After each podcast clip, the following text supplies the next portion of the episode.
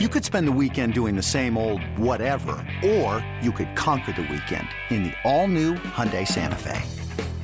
Visit HyundaiUSA.com for more details. Hyundai, there's joy in every journey. The following is a presentation of A's Cast, your free 24/7 nonstop destination for A's baseball. Go to athletics.com/A's Cast to download the app. Restrictions apply. It's time now for the Bob Melvin Show, presented by Nest Bedding. The three-time Manager of the Year sits down with Chris Townsend, exclusively on A's Cast. Visit nestbedding.com today. Here now is Chris Townsend. It's now time for the Bob Melvin Show, brought to you by nestbedding.com. That's nestbedding.com. Love where you sleep. Big fans of the green and gold. By the way, how's the wife liking the bed so far? Likes it a lot. I'll get to actually sample it during the All-Star break for the first time, but really enjoys it, and told me I have something to look forward to, so I definitely do. So when I think about these times, and this is going to run a lot during the All-Star break, there is this get to the All-Star break because it is such a grind. How big is it to, when you get to the All-Star break, to really unplug and recharge your batteries? It's really the only time. You know, during the season, every now and then you get a day off, but a lot of times on the day off during the season, you're grinding on the next series and thinking about that. You actually do get, and I'm glad it's gone to a 4-day break from a 3-day break where guys actually don't have to, you know, travel after 2 days. They can sit at home for at least 3 days. So I think everybody appreciates it. Don't think a whole lot about baseball. Try to unwind a little bit and recharge. And know during the second half it gets even dicier. You know, I think about Matt Chapman and how excited you were to tell the group that he was the All-Star and what he means at such a young age, what he means to this franchise and in that clubhouse. What was that like walking in and announcing to the guys he was the All-Star? It was great. I mean, that's a great day for me always. There's always some guys that you have to tell they didn't make the team to that you think were, and that's difficult. But letting a guy know an All-Star, especially if you're a younger guy and especially for the first time he's made it, it's pretty cool. And you know him. He's all baseball. It's just his life, and everything he does revolves around baseball. You worry a little bit, certainly the pace that he plays, that, you know, he doesn't get a break, but he will get a day, and he will really enjoy himself there. So we're all excited for him, and the team, as you could tell, was really excited. And I think about how all of a sudden you guys have become the road warriors. You're winning a lot of road games after the beginning of the year. You really struggled on the road. What has really changed for you away from the Coliseum? Nothing. We just got off to a bad start on the road. We just weren't playing as well, and we're playing a lot better baseball now, and we're doing it with some adversity. You know, we lose Blake, we lose Frankie, we just lost Stephen Piscotty, so similar to last year, when somebody went down, somebody else got an opportunity, and the guy's focus is on one particular game to go out there and try to win that game. So we're just playing better right now, and these guys even last year enjoyed playing on the road. So that in my mind was never really a factor. So what is going to happen with Stephen Piscotty?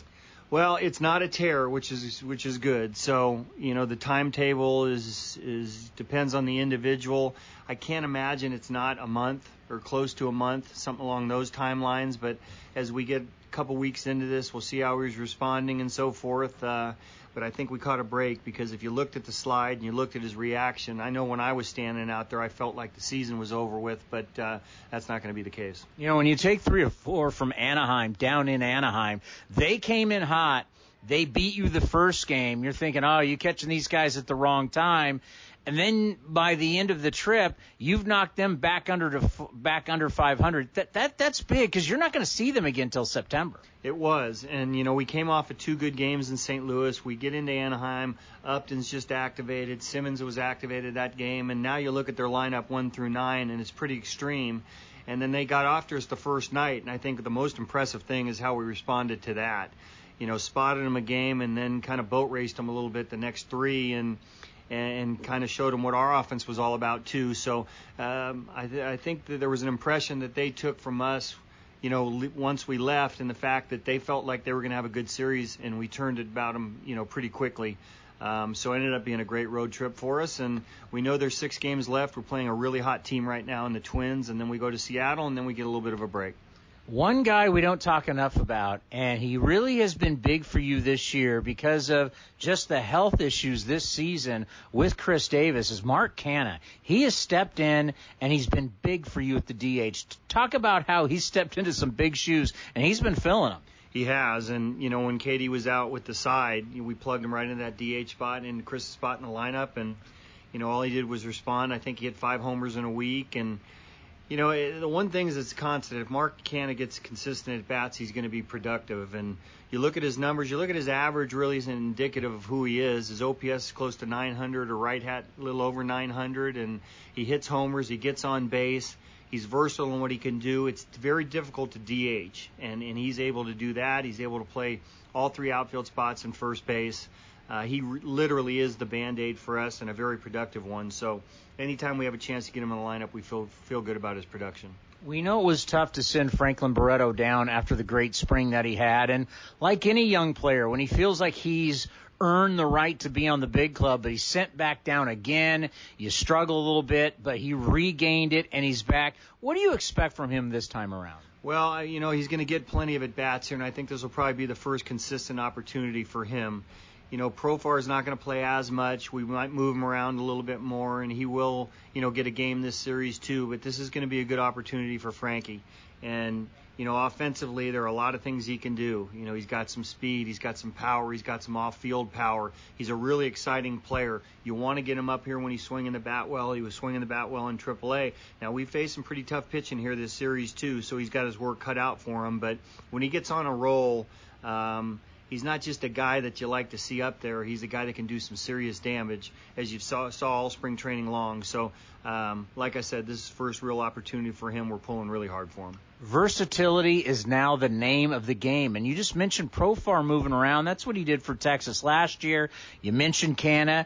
I know how much you like Chad Pinder. This is really going to give you some options on the bench. Talk about how you can really utilize that when you're not going to have a deep bench. Yeah, and you look at our, you know, we were 3 deep in the bench, and one's a catcher. So, you know, with Hermann here, too, we can use Phegley against left-handed pitching. And, you know, versatility really plays, as you've seen this year, basically for a lot of teams. So, you know, whether it's that one big move during the course of a game where we need a leveraged at bat, and we feel like there's a pitcher up there that's a good matchup for our bench guys. They're all ready for that. They've played in our organization for a while, as far as Canha and Chad Pinder, and certainly Profar has been in the American League West too. So there's some experience amongst our guys, and they know how we play here, and they're ready for every opportunity they possibly can be ready for. Chris Hermann is back. How's this dynamic going to work with the catchers? Well, we just can't run from Josh Phegley. I mean, Josh has done a great job for us this year, and he's done well against right-handed pitching too. The pitching staff really likes throwing to him. He's got a cannon for an arm. Defensively, he does a great job for us too, and this is his best offensive year ever. So it's probably going to be a little bit of a split. Herman's going to catch tonight. Phegley will catch tomorrow. I know we got 3 lefties coming up in Seattle, and Phegs will get all 3 of those. Like I said, you know, Hermann we signed for a reason. This is the first time we're going to see him during the regular season this year. But based on the results that Josh Phegley has to this point, it's not just going to be a one-man show. We're going to be able to use both these guys, and hopefully effectively. So I figured this out. Liam Hendriks, in 23 of his last 24 relief appearances, you have to take out the opener stuff because he was the starter then. In 23 of his last 24 appearances, he's given up 1 earned run. That's an ERA of 0.31. June 25th last year, he was DFA'd. It's amazing the turnaround he has had in his career to where now he is your number 1 reliever. What is it like just seeing this turnaround from being DFA'd to now he's the guy you're counting on at the end of games? Pretty extreme. And, you know, last year we saw him throwing maybe 92, 93. Had trouble throwing his breaking ball for a strike, was pretty predictable in what he wanted to do. A lot of times it was just fastball away. So, you know, not only is he throwing harder, he's got 2 breaking balls he's using now. He's throwing a hybrid curveball for a strike. He's throwing a slider for a strike when he needs to in chase, and that makes his fastball, which is upwards of 99 miles an hour, play a lot better. So, you know, give him a lot of credit. He gets sent down. A lot of guys, you know, feel sorry for themselves and go through the motions down there. He did just the opposite. He wanted to get back to the big leagues. He found a new workout routine. He started long tossing and doing some things a little differently, and look what he's doing right now. So you have to give him credit for not hanging his head and having that desire to get back to the big leagues and not only get back here, be a productive guy. And I don't know where we'd be without him right now, especially with Blake down. What do you expect from your bullpen in the second half? We expect it to be better. You know, we just got off to a tough start, and we feel like Lou Trevino's coming around here. Soria's pitching a lot better for us. Hendriks, obviously, has been a godsend for us. Merrill Petit has been fantastic. We'll get Blake back hopefully tomorrow, and we feel like we have a better chance in the second half to be a little bit more like we were last year. So we feel like we're trending in the right direction with the bullpen. And I think about this team and what you guys do in June. There's something about this month of June where you turn it around and you start putting the old pedal to the metal. Are you getting that feeling now that you've really separated yourself from 500, that your ball club's starting to do that as we're now in July? I do. This is a really good team we're playing right now, so we have our work cut out for us here. But I think, playing National League style in St. Louis, winning both those games was big for us. And beating the Angels, who were a little bit of a thorn of our side for the last few years, especially after spotting them a game over there, was big for us too. The team has a way of, like you said, playing a little bit better in the second half and certainly after May. And, a lot of it comes from the adjustments that our front office makes, too. So we'll continue to make some adjustments. At some point in time, you're going to see Lazardo here. At some point in time, you're going to see Puck here.